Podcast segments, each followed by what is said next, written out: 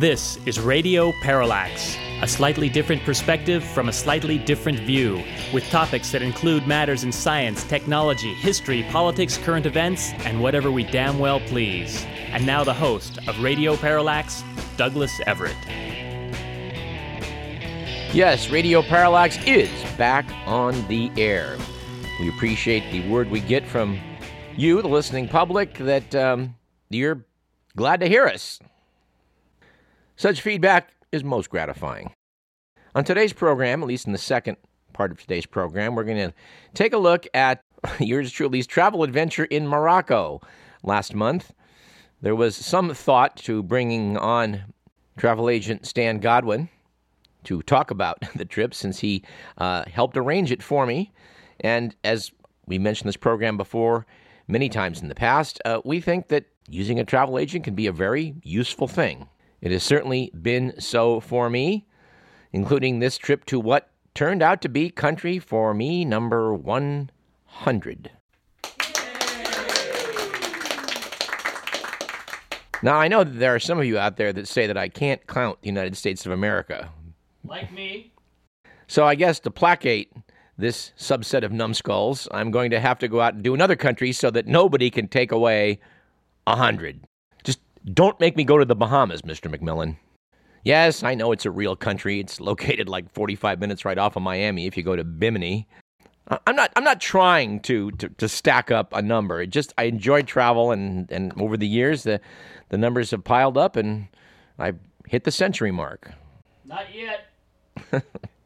So we're going to do that in our second segment today. We were hoping also, perhaps, uh, to bring on my traveling companions, Chico's own Kevin Valentino, who is also my nephew, and a high school buddy from uh, Washington High School in the Bay Area, Michael McGrath, who was also a very good traveling companion. We, as a trio, did very well, I think. And I'll take a run at telling you about it in segment two, and then probably do some follow-up in, in the weeks to come.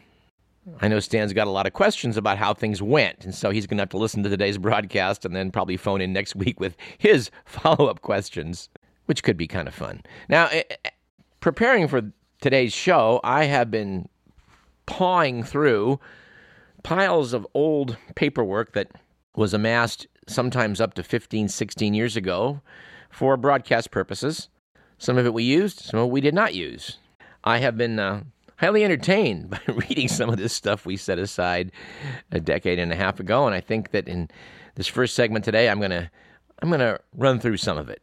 Oldies but goodies. Perhaps you remember from listening fifteen years ago when we aired them the first time, but perhaps not. Memory does fade. For example, not two days ago, Mister McMillan reminded me that I knew the answer to the show that replaced, unfortunately, on C B S, The Smothers Brothers.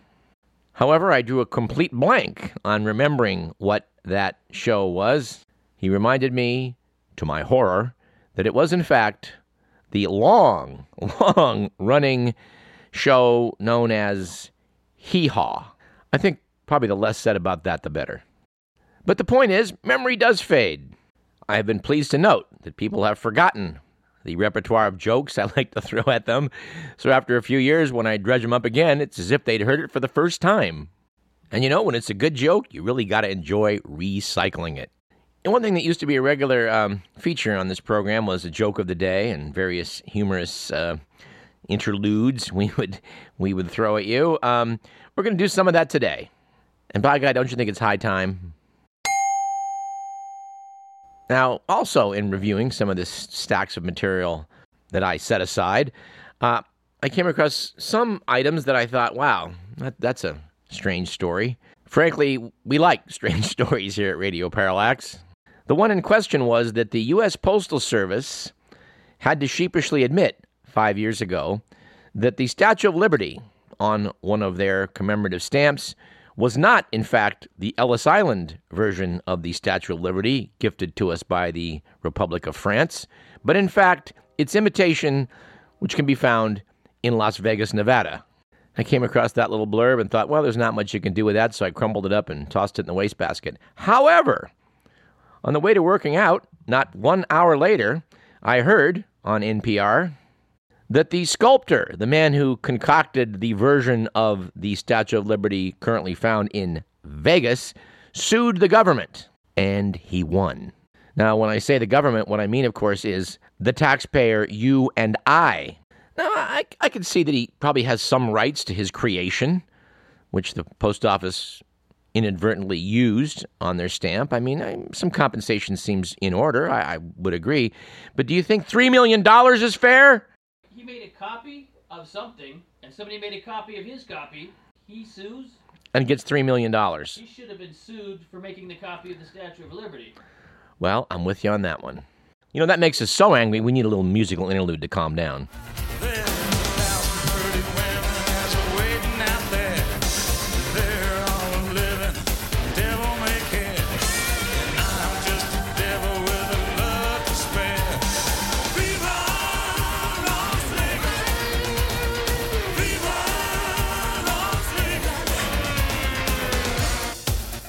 You know, that might not have been the ideal musical interlude. Aww. Try again.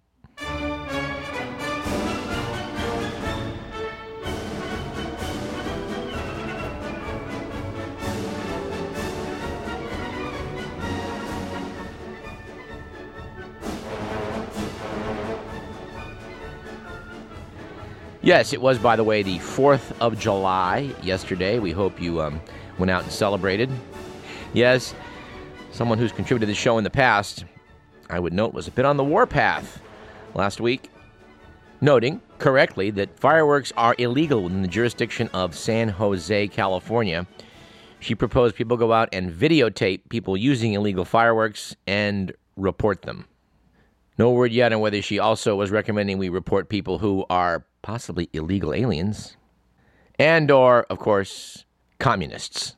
Anyway, I was a bit taken aback by this aggressive stance against illegal fireworks. But as we record at this moment, it's actually nearing sunset on the fourth. Yes, it's true. We sometimes record the pro- program before broadcasting it. Shh. Yeah, I know. It's our dirty secret. But with some confidence, I would note that when sunset arrives in the next hour or so, we're going to hear a war zone outside as people set off firecrackers, cherry bombs, and various M eighties to M one hundreds. This gives Radio Parallax the opportunity to take the microphone outside and actually record something if there's something to be recorded. We shall see. Neither will we film them nor report them. Now, another item I came across, which unfortunately I refiled, was an item about a guy who invented rock's fuzz tone. This came out of the archives. I thought this was unusual because the engineer who accidentally invented rock's fuzz tone was reported in the week's obituary column for the June fifteenth issue. Clearly, this means that there's more than one inventor, or more than one father of rock's fuzz tone. But let us quote from um, what the week had to say about audio engineer Glenn Snoddy. He was apparently recording a Nashville session with country singer Marty Robbins in nineteen sixty-one when something went very wrong. ninety seconds into the song, the bass guitar band producing a fuzzy, abrasive sound instead of a clean tone, the result of a blown transformer in the mixing console. Snoddy wanted to re-record, but the musicians loved the distortion, which became an in-demand effect. When the console finally died, Snoddy took apart its faulty transformer and built a foot-operated pedal to duplicate the sound. Gibson bought the rights to what became the Maestro fuzz tone, and its distinctive buzz went mainstream when Keith Richards used the pedal on the Rolling Stones' nineteen sixty-five hit, I Can't Get No Satisfaction.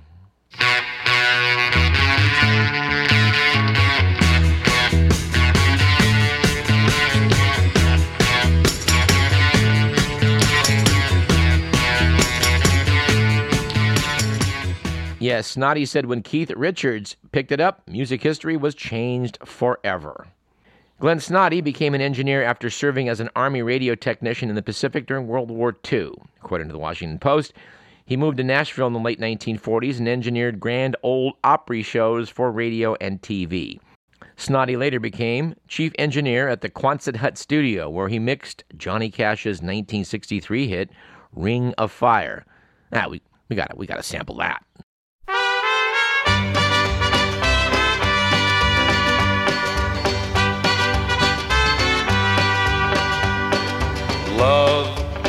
is a burning thing, and it makes a fiery ring,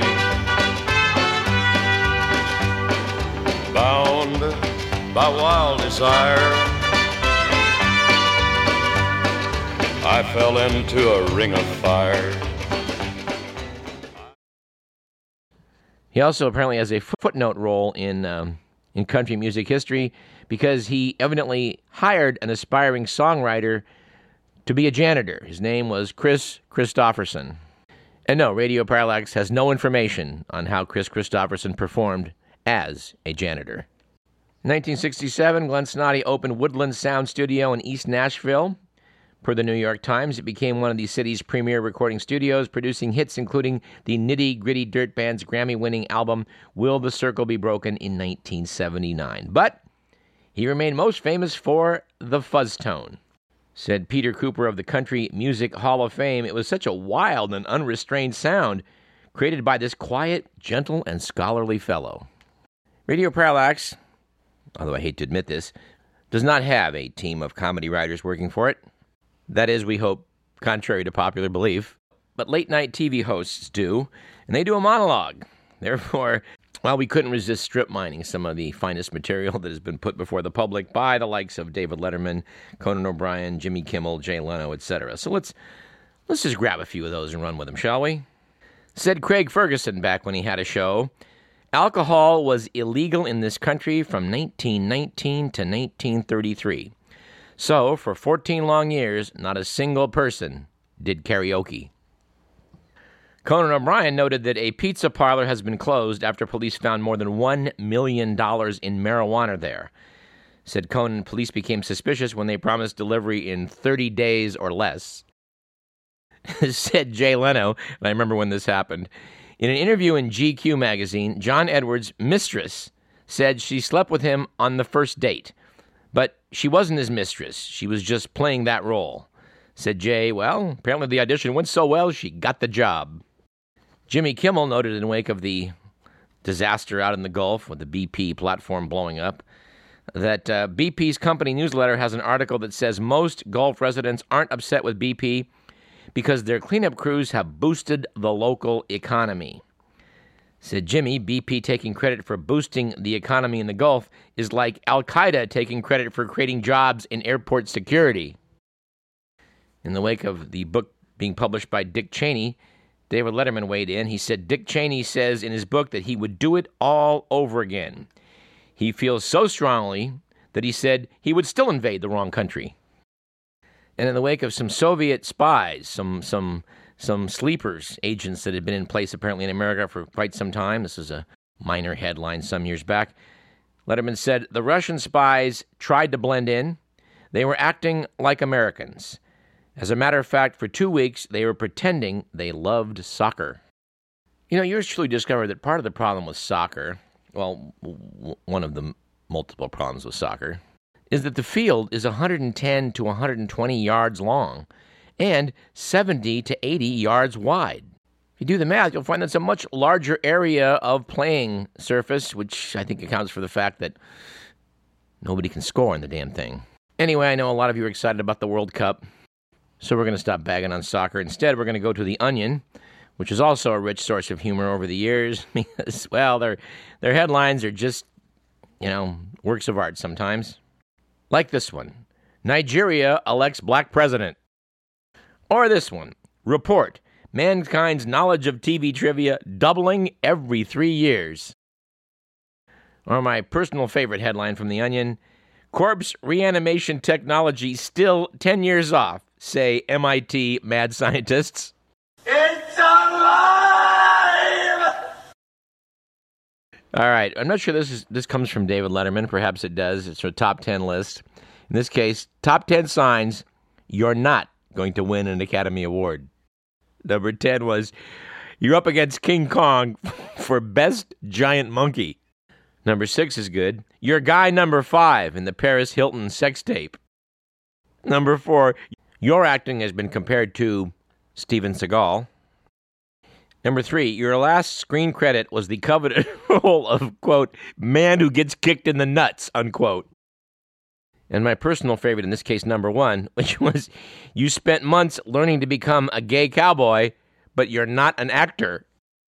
And um, speaking of gays, cowboy or otherwise, we did um, enjoy the copy we obtained surreptitiously for broadcast of The Homosexual Agenda. You've heard about it. Fortunately for us, we were able to secure a copy of it. So, ladies and gentlemen, here it is, The Homosexual Agenda. seven a.m., gym. seven forty-five, massage. eight a.m., breakfast, skim milk, oatmeal and egg whites with a dash of paprika, sliced kiwi, and a honeydew melon. nine a.m., manicure. ten a.m., clothes shopping. twelve p.m., brunch. Lightly glazed salmon, asparagus, spinach salad with a vinaigrette dressing. one thirty p.m., assume complete control of U S federal, state, and local government agencies. two p.m., undermine all healthy marriages. two twenty p.m., replace all school counselors with gay activists and agents of Colombian drug cartels. two forty, bulldoze all houses of worship. three p.m., secure control of the internet. three thirty p.m., steam bath to prevent facial wrinkles from the accumulated stress of world conquest. four p.m., cocktails. five p.m., chat with friends regarding subverting all mass media. six p.m., light dinner, bisque and Chardonnay. eight p.m., attend show at theater. eleven p.m., bed. There you have it. The Homosexual Agenda. Now, somewhere along the way, we had a list of great hoaxes. We're kind of fans of hoaxes. We mentioned in last week's program the obituary of one of the great hoaxsters of modern uh, political science, Dick Tuck. But somewhere in this list of, I guess it was one hundred great hoaxes in history, we were particularly fond of number twenty-eight, which was known as Operation Parallax. Here's the story. In nineteen seventy-nine, London's Capital Radio announced that Operation Parallax would soon go into effect. This was a government plan to resynchronize the British calendar with the rest of the world. It was explained that ever since nineteen forty-five, Britain had gradually become forty-eight hours ahead of all other countries because of the constant switching back and forth from British summertime. And to remedy the situation, the British government had decided to cancel both April fifth and April twelfth that year. Capital Radio received numerous calls as a result of this announcement. One employer wanted to know if she had to pay her employees for the missing days. Another woman was curious about what would happen to her birthday, which fell on one of the canceled days. And we do want to stress that we're referring in this case to London's Capital Radio and, in fact, not Sacramento's Capital Public Radio. To our knowledge, the only thing that Capital Public Radio has canceled has been the entertainment value of the Insight program. And, by the way, I have nothing, well, almost nothing, but good memories of my years spent over there assisting the production of that very same program back when it was hosted by Jeffrey Callison. Jeffrey Callison, it should be noted, was, in fact, a competent program host. And, you know, we need to bring Jeffrey back on this program. He disappeared somewhere into the uh, the California Department of Corrections, where he is a, a spokesperson. But I, I can't say that I've heard a lot of spokespersoning in the last few years. We, we need to check up on Jeffrey. I am, for the record, grateful for the opportunity to have worked with Mister Callison for many years. All right, here's an item we we used on Reality Radio, which was the precursor to Radio Parallax, which aired on Sacramento Access in the years two thousand and two thousand one, before we found our home at K D V S in twenty oh two. You know, another guy we, we owe a debt of gratitude to is Shane Carpenter, who helped train a lot of people, ourselves, Mister Murillo and I, and, and Jeffrey Callison, actually. We haven't talked to Shane in quite a while. We should, we should put a phone call through. At any rate, back in the days when we were on what was called Reality Radio, we found this item irresistible. And for the record, it dates from a nineteen ninety-six book by John Kohut and Roland Sweet titled Dumb, Dumber, Dumbest. The story is as follows. Missouri Assistant Attorney General Eric Vieth got a court order to bar the International Commission for Schools from issuing any future college accreditations in the same state after it granted one to a fictitious school created by the Attorney General's office.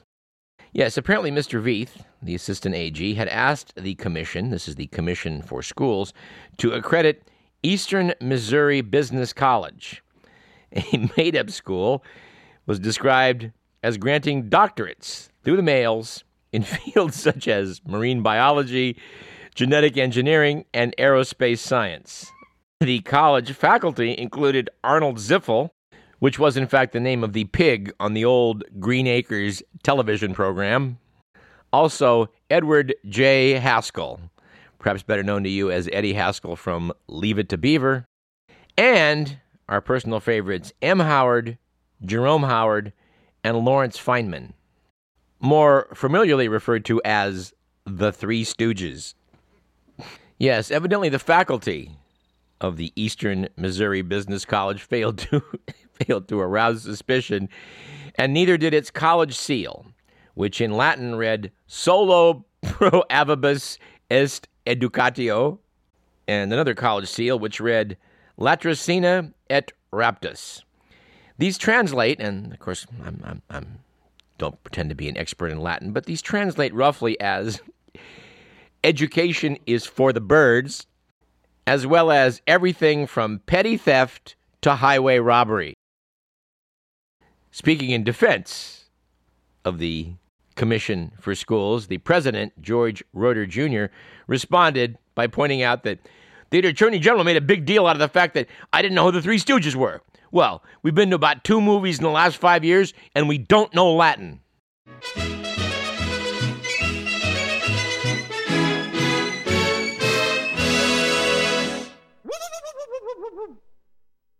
All right, still pulling out of our comedy. Here's uh, something something that, uh, well, I'm not sure what the source was on this.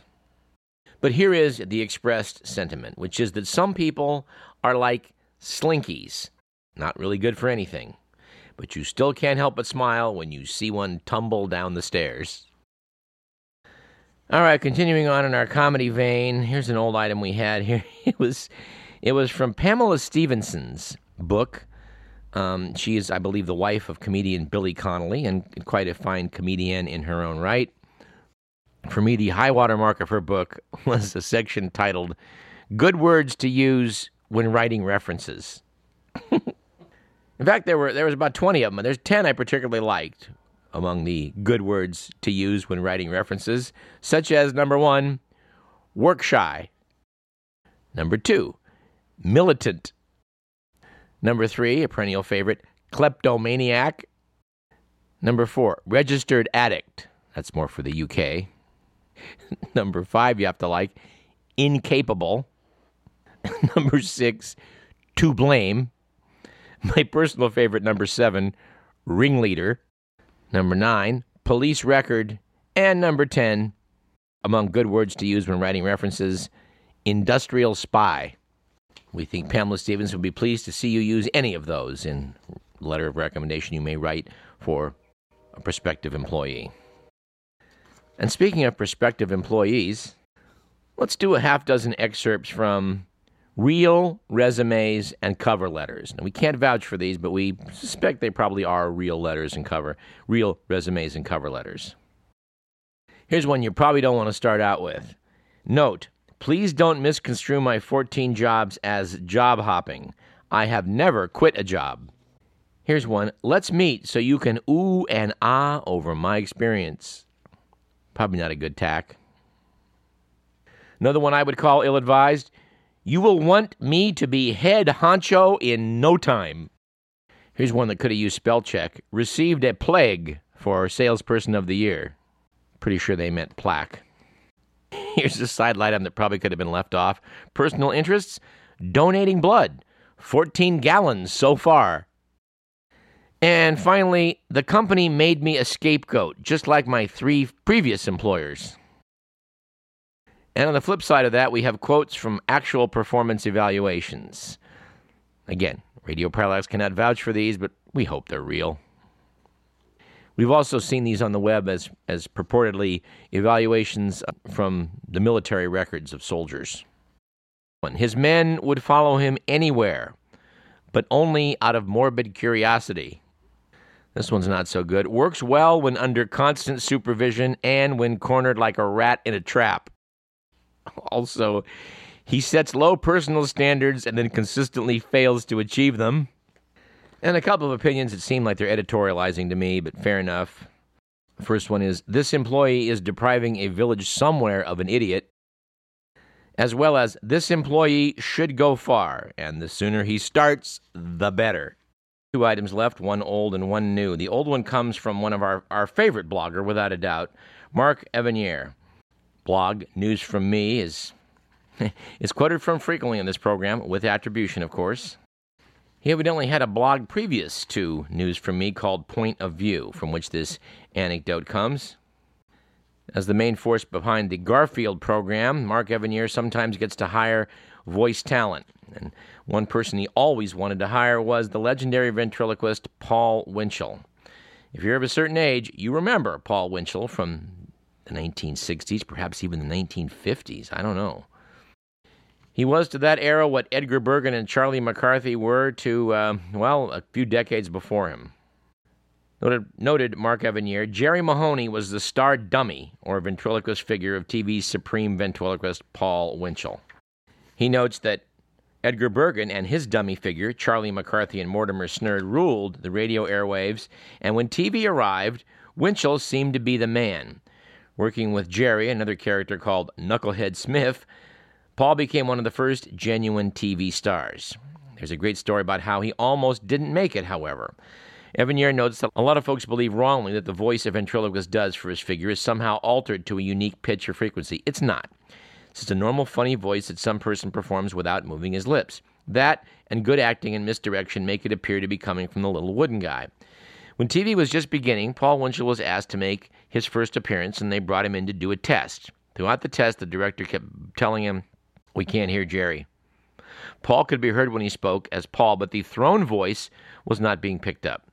He raised the volume as much as humanly possible, but there was no luck. The consensus was that for some unknown technical reason, there was something about a ventriloquist voice that did not register on T V microphones.